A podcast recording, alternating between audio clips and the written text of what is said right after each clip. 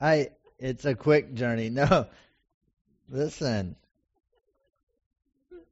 I've got 40 minutes it says up there. So no, we'll be good. I just I I really feel like I want to talk I I the Lord has been putting on my heart the place of what does living a life of faith look like?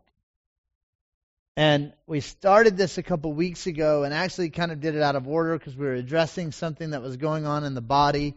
Um, and but I really want to talk to you about risk. Because, you know, one of the most interesting things is like we say, how do we spell faith, right? And a lot of people will say R A S K, right? But but I, I want to go deeper into that that just being a saying in our lives and actually say, what does it look like to live the life of faith that we're actually called to live in. You know, faith is actually supposed to be the natural outworking of the children of God. It's not something that's supposed to be hard. I, you know, growing up in the church, I always thought to myself that having enough faith was going to be hard. Have you ever come from that mindset before? Why? Because we've been taught that it's difficult to have enough faith when actually faith is very in in a lot of ways a simple place of reacting and believing into what God is doing. And and so even tonight as we were talking about the fire and, and this passion that God's putting in us, the result of that is the life of faith. The result of encountering Him is that you believe more. The result of experiencing Him and learning of Him and, and finding Him at every place is that actually you believe more. So I want to encourage you right now. You have more faith right now than you did at the beginning of your journey. But that life of faith is to actually take us into an amazing place of risk and and and call us into deeper things with him. And and so obviously we're heading to Hebrews 11 6 here that without faith it's impossible to please God, right? But I, I want to lay a little bit of groundwork because the Lord's just been talking to me this week, and this is just some truths concerning faith that I want to give you before we talk about how to walk out the life of faith in certain areas. And, and the, the scripture that's been on my, my heart this afternoon is find out what it is, what pleases the Lord. Find out what pleases the Lord. How many know that that's a good thing to do? But because it's the same Greek word that's used in Hebrews 11, without faith it's impossible to please God. So I, I begin to look into that, and the actual definition for pleases right there, because I just want to say this you are already pleasing to God. If, if our faith was determined, your, um, the amount of pleasure the Father has in you, I just want to say that that doesn't match everything else. So what is that scripture saying? The, the, and the word right here for in Ephesians 5:10 is this: find out what pleases the Lord. Actually means this: find out what is full agreement with Him. The word actually means to be in full agreement. So find out how to get into full agreement with the Father. Find out why, because the, the enemy's constantly lying to us and causing us to try not to be in agreement with the very truth about who we are, right? Or the truth about who the Father is. I mean, he is a one trick pony. He came to the garden and he says, "Hey, you're not who you who God says you are, and God's not who He says He is." And he's been saying the same two lies for all the rest of time. And, and if, if we have to understand that the, the place of faith is actually being in, in a place of agreement with the Father. And so turn with me to Hebrews 11. We got to read it to make it legal, right? It says, then without faith, it's impossible to please God. So we, we know that we're in the, the love and the pleasure of God, and obviously, belief in Him is what brings us into the family. So there is that place of pleasure. But also, it means that find out that without faith, it's impossible to be in full agreement with Him. It's impossible that, that, that you, you can't believe one thing and, and then think something else is going to happen. He's saying, no, faith and belief in Him and risk will, what, will be what causes you to walk in the fullness of agreement with the Father. Everybody quiet, right? Hang in there. We're going to go there. See, so it, it says this in the second half of the verse says, because anyone who comes to him believe, must believe that he exists. I think all of us in here believe he's, he exists, yes? And then the key, the second part is that he is a reward, he rewards those or is a rewarder of those who earnestly seek him. So see, our, our faith and our risk is to actually believe the opposite of what the enemy is declaring. Is that our Father is a rewarder. Our Father, if we're in full belief and, and full agreement with Him, that we're going to see everything He's called us to see. Everything He promises. See, the book is full of promises. And we've had people challenge those promises over and over because they haven't been in full agreement that the Father actually wants to give them those promises. And so, see, the manifestation of this place is actually believing that we're going to walk in full agreement, full agreement with Him. And I wrote this down. Faith allows us full access to our birthright. Faith allows you to walk in the fullness of being a child of God. See, we're never going to get past preaching this moment. Because the being a child of God is what actually allows you access to everything you need. You're a co-heir with Jesus. Everything that the world is in need of is coursing in you. How do we access that? It's faith. It's living a life of faith. And, and tonight I want to talk to you about living a life of faith, how to flourish in faith and risk in times of challenge. Because it's one thing in here when God's presence is all around and everybody's in unity and, and, and, and, man, it just feels like the kiss of heaven is in here and you're full of faith, right? But what's it look like when your when your world seems like it's crumbling around you? And then you turn on the news and that doesn't help and and then you get a call from from someone and, and they're they're sick and dying and, and they're believing and it's and they're not seeing it and all of a sudden challenges to the very truth begin to happen. Have you ever had challenges? I know they they are not the truth. And we have built our lives on challenges when God's saying, no, you actually have to build on the truth and the challenges will begin to come in. But how do we flourish as God's children and risk in that place to believe when we don't feel like it?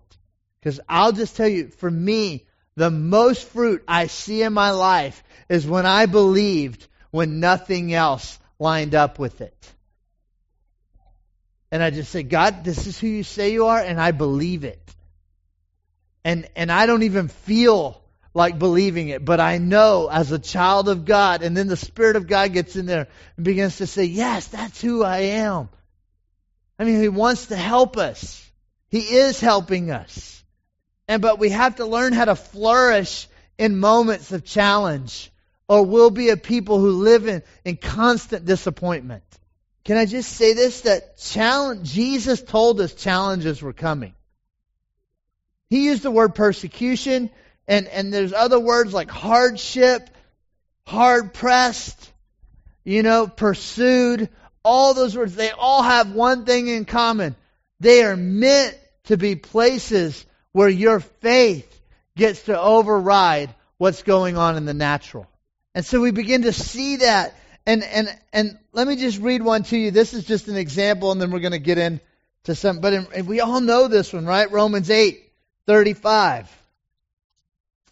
We're going to get some good verses tonight. I hope you're excited for some good scripture that's alive and active. It says, who, who or what shall separate us from the love of Christ? Shall trouble or hardship or persecution or famine or nakedness or danger or sword? What shall separate us? See, the plan of the enemy is that challenges are trying to separate you from the love of God. Right? trying to separate you from the truth that you have a loving, rewarding Father. And when I am in full agreement with Him, all things are accessible. So the challenge that is in my life is smaller than the truth that's in me. And God is saying here, listen, the goal of the enemy is to separate you from the love of God. The goal of the enemy is to separate truth in your life. And how is he going to try to do it? In hardship and persecution and, and, and separation, all those things. But listen, the answer to that is nothing will separate us, right? Isn't that what it says? Nothing can separate, none of these. No, in all these things we are more than conquerors through Him who loved us. Isn't it interesting that we're conquerors in the truth that He loves us? But it, what's the missing, what's the equal sign in between there? That you have to have faith to believe that He is the one who loves us. And all of a sudden we become more than conquerors. And so we begin to see that and understand that. And, and so I just want to talk about three places where different, different challenges are mentioned and how we can risk in the life of faith to overcome. All right, y'all with me? And let me just jump back one second. Isn't it interesting that the word separate, what shall separate it, is to, it actually means to not be in agreement. So it's trying to separate us from being in agreement with what God has for us, what His plan is.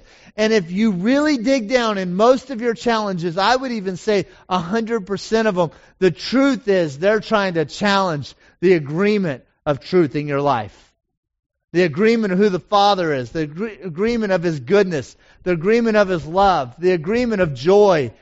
So here we go. The first word, and, and it's all of these words. This is the verse that kind of launched it in for me because I was looking in, and the word, the first word I want to talk about is the word hardship. It's used many times in the in the New Testament. A lot of times Paul's talking about it because that guy endured some hardship, didn't he? But the, the word actually means the narrowing of a room or pressure or tension. How many of you find that when you're in a challenging place, that one of the things that begins to happen is you begin to feel a tremendous amount of pressure. Pressure to, to, to get out of here. Pressure to, to do something different. Pressure that, that to, be, to believe maybe that God isn't for me, to the pressure that begins to come, and it actually is the word for claustrophobic, where it means to be the, the room begins to narrow down and shrink. That claustrophobia is a lie. It actually isn't happening. It's not, it's, it's a fear. And the enemy is trying to use the hardship to actually cause us, cause us to close down. And the pressure actually it, God intends for the pressure to actually be used for His glory. Now, I just want to say this that God doesn't cause the pressure, because that would be an abusive father. And if you disagree with me, that's okay. But I, I just don't believe that God, I just believe that God is so big and so good that He can use every plan of the enemy to actually make me better. And so when the enemy tries to come and narrow me down and put all this pressure on me and just lie and, and begin to put hardship on my life, God's saying, oh, look, we're going to turn that into beauty. We're going to turn that into good. They're going to walk out of this, and the next time the enemy comes and tries to do that, they have a testimony against that. And we begin to understand. So, so what is the risk in this? Well, I actually have two for this one because I couldn't decide. And and so you can turn with me to 2 Corinthians 12, 9, and 10. Well, the first risk is this is to believe that he is strong in our weakness, in our hardship. In the he that to believe to actually believe it. See, because we have to understand that that God is not expecting perfection. He's just creating it in us.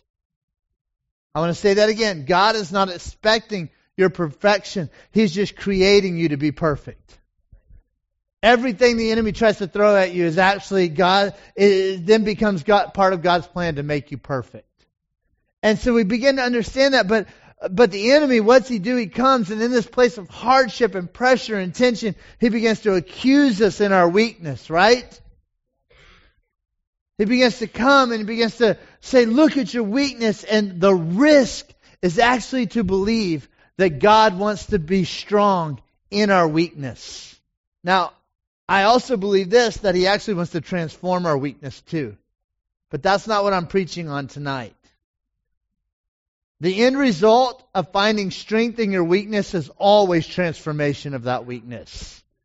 But if you won't let strength into that place, if you won't let the virtue of God, if you won't risk to say, I believe you can be strong here, you can be 20 years down the road and still living in the same weakness. One of my massive disillusions with the church growing up is how come people aren't set free that have been walking with the Lord for 20 and 30 years? And I believe it actually is because they were not willing to risk, to live the life of faith, to believe that God could actually be strong in their weakness. A place where it just says, here I am, God. This place, it's weak in me. And I don't even, you don't even have to know where it comes from. We live in such a generation of self-evaluation. Stop. Don't try to figure out where your weakness is from and where it came from and this grandpa did this and that. Just give him your weakness and say, come be strong here. And in that place of risk and faith, you come into a place of amazing agreement with the Father that says, oh, look at that. Yeah, I, that pleases me because you're in full agreement that I'll come there. And you begin to actually walk in the fullness of who God has for you. See, the result of faith is fullness. And we begin to see that place. But let me just give you a key to believing that He's strong in our weakness. You have to believe in the word of the Lord. And I, I, I, have to say this, I could not get over this. The whole time I was studying about the narrow place, the scripture kept being in my heart about that He has brought us into a spacious place. And then interesting that the word of the Lord is an exact answer to the place of hardship in your life. The word of the Lord is, hey, the enemy's going to come and put pressure and narrow the room down and says, oh, Deb, I've brought you to a spacious place. Now, what's it take to get there? Faith to believe that He's actually going to be my strength in that place of weakness and take me into a spacious place.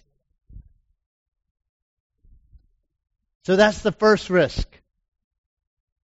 Here, let's just read 2 Corinthians 12, 9, and 10. These are super famous verses, but we got to live them, right?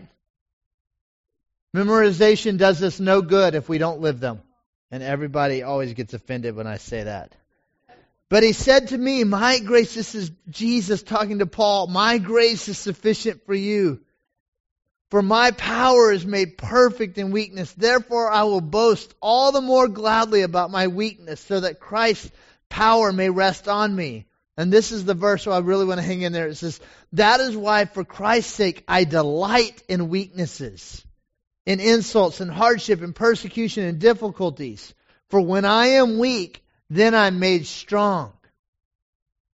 So the second risk is this that you, you have to delight in your weaknesses. Now, let me just talk about a lot of terrible preaching that's happened in this. Is that it doesn't say glory in your weaknesses. It doesn't say stay in your weaknesses so that you can be strong. The word delight in your weaknesses actually means right there to have the correct view or understanding of what's going on. It doesn't mean that we get to glory and find our identity in our weaknesses. It actually begins to mean you have the correct view that this is a place God is going to be glorified in my life. This is a place where strength is going to come and I'm made strong. This is a place where the glory of God, where the enemy meant to destroy me, but now it's going to be a place of strength and victory in my life. See, it's, it's not delighting in it like, oh, well, I've got all these weaknesses and it makes God look really good when people see the grace of God on my life. That's garbage. That's not the gospel. Because He's dealt with our weaknesses. It's, his name is Jesus. But it requires us to have complete, a uh, full understanding of this place of brokenness, this place of pain is going to be a place of glory for heaven. But it's a risk to believe that. Why? Because the enemy has magnified our weaknesses. He's magnified them in our own eyes and put them in our face and said, This is what's going on. That's never going to be a strength. And it takes a risk to believe that I'm going to delight in those weaknesses. It's a risk to expect strength when you have none. It's a risk. It's faith to say, well, I know I failed many times, but this is going to be a place of strength in my life. That's faith. Heaven stands up and says, man, look at that. They're in full agreement with the Father and the plan for their life. Ooh, that's good preaching. Number two, hardship was the first one. The second one is hard pressed. And the Greek word for hard pressed, Paul uses it like six times. Like, man, this we're hard pressed. It means to be pressed like grapes. Like, man, I'm being crushed. I feel like all my dreams are being crushed. I feel like everything I try to do is under all this scrutiny and pressure and being pushed down. I love it that God knew the plan of the enemy and told us how to overcome it. Why? Because, the, I mean, I, I could go on for hours. I've been just studying this place. It says, to those who have overcome, the goal and the role of God's children is to overcome. And we've so taught on hardship and pressure and trials like they are our destiny when actually overcoming is our destiny. And so we begin to look at this and we have to understand that there's challenges to the deposit inside of you and the enemy wants to crush you and push you down so you don't believe of the deposit that's in you. 2 Corinthians 4 8. I gotta read 7 because I love it. But we have this treasure. What treasure? What's the treasure? It's Jesus. It's the Holy Spirit. It's the kingdom. It's a treasure in this jar clay to show that all surpassing power is from God, not from us. Then where, then it's interesting. He takes a right turn. He says, we are hard pressed on every side, but not crushed. Perplexed, but not in despair. Persecuted, but not abandoned. Struck down, but not destroyed. What's he saying? The goal of the enemy is to stop the deposit that's in us. The goal of the enemy is to hide the deposit that's in us.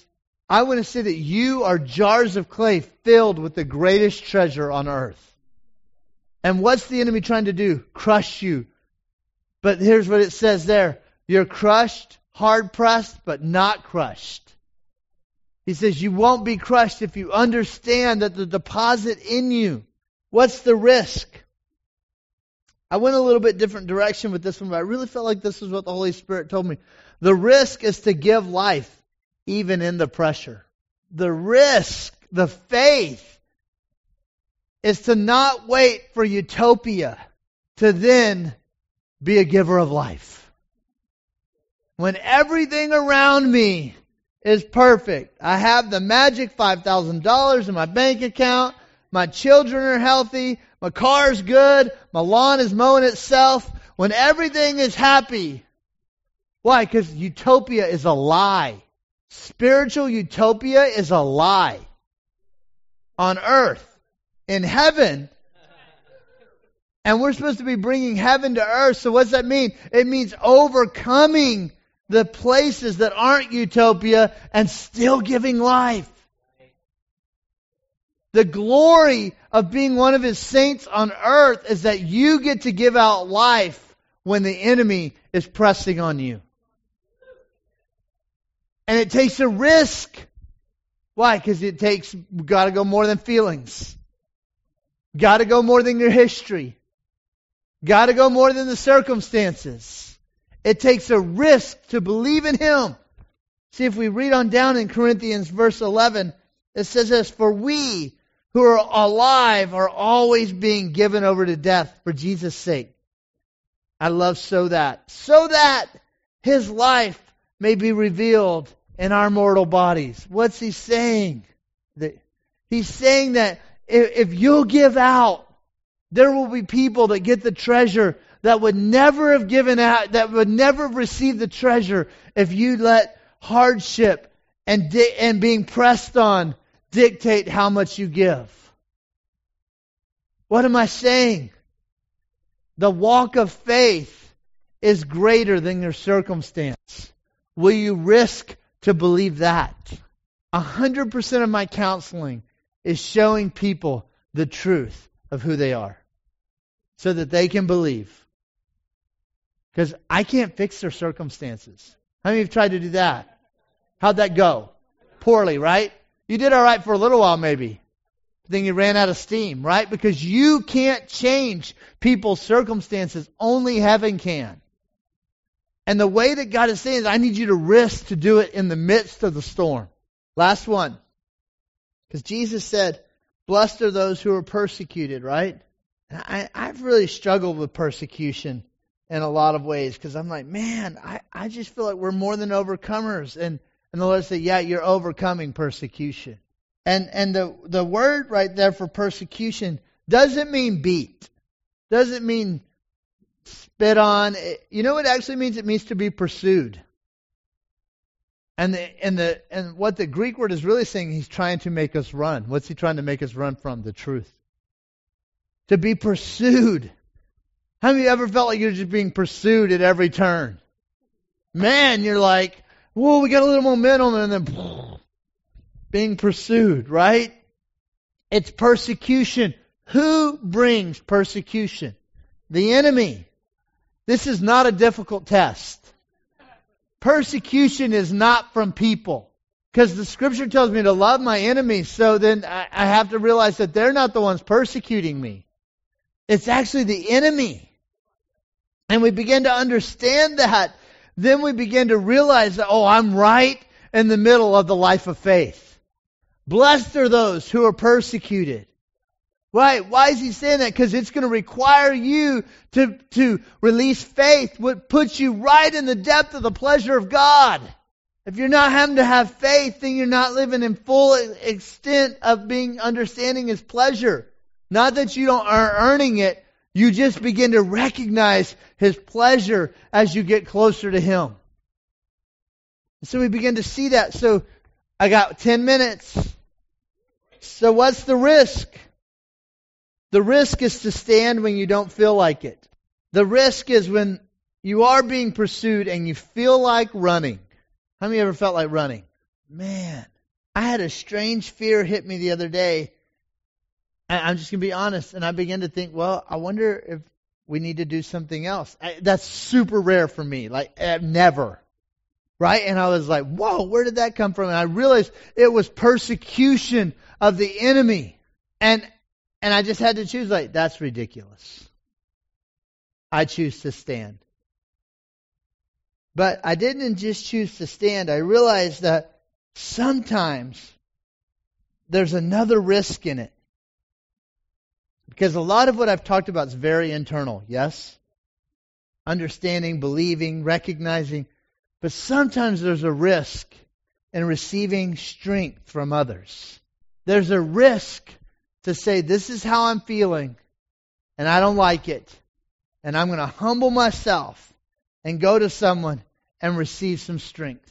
And, and so there's two risks here. The risk, first risk is to stand when the enemy is telling you to run. But the other risk is one of the ways that God does that is through God's people. And God wouldn't let me let this go because I, I was I was like, well, I got a lot of things to say. And he was like, no, you're going to talk about. Understand that it's a risk to live with people. It's a risk to believe that, that the person sitting next to you could actually strengthen you. It's a risk to show your weakness. It's a risk to tell the, the pressure. And let me just end with this verse. I've been reading First and Second Thessalonians a lot. So forgive me over the next few weeks. There's going to be a lot of Thessalonian scriptures. How many like Thessalonians, first and second? The rest of you keep reading them. They're awesome. It says, We sent Timothy, this is First Thessalonians 3 2, who is our brother and God's fellow worker in spreading the gospel of Christ, to strengthen and encourage you. And that's where I first stopped because I thought to myself, yeah, that's what he's doing. In your faith. What's he encouraging them in? In their life of faith. In the full agreement of who God says they are and what he's releasing into them, they were needing to be strengthened and encouraged in their faith. And he didn't just say, hey, be strengthened and encouraged. He sent Timothy and he said, hey, the deposit in him is going to do something in you. I'm going to read the rest because I, I love it. So that no one would be unsettled by these trials. You know quite well that we are destined for them. What? Hardship, hard pressed, persecuted. We're destined for them. Why? Because the enemy hates you. So the better answer is how do we get through them? How do we flourish in them, right?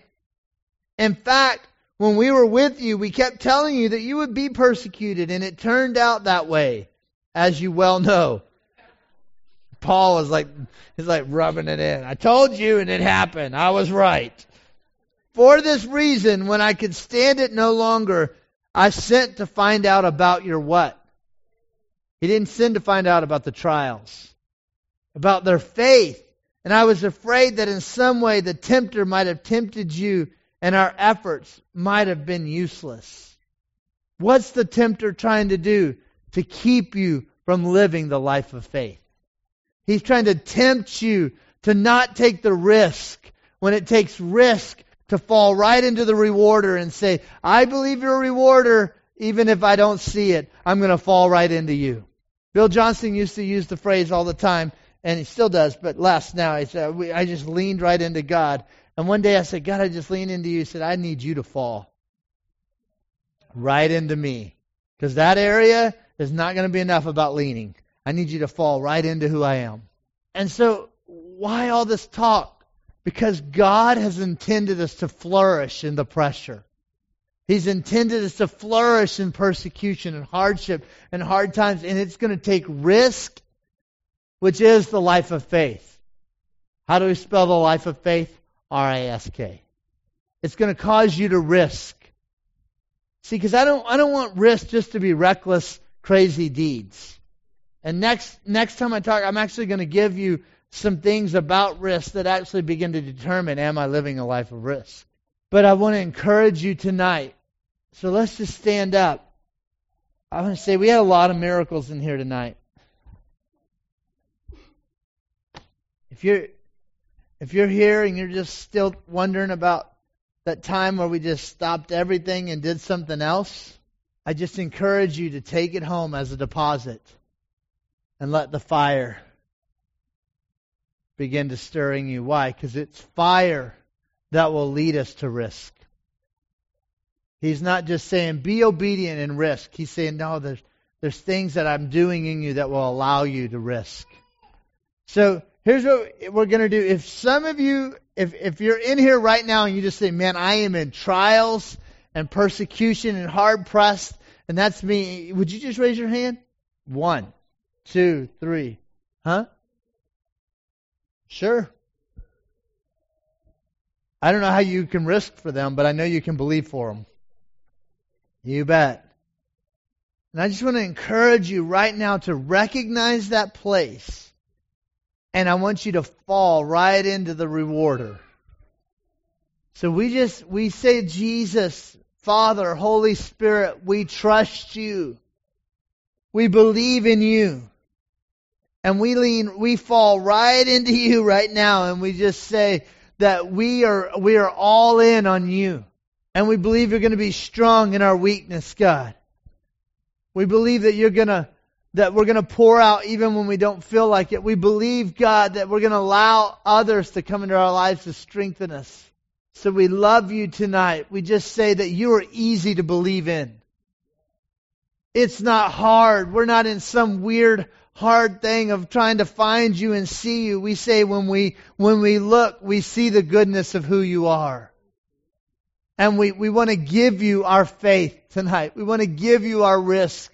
We just, we, we give you everything in our lives and we just say, you're worthy of it all. In Jesus' name. Amen. Bless you guys.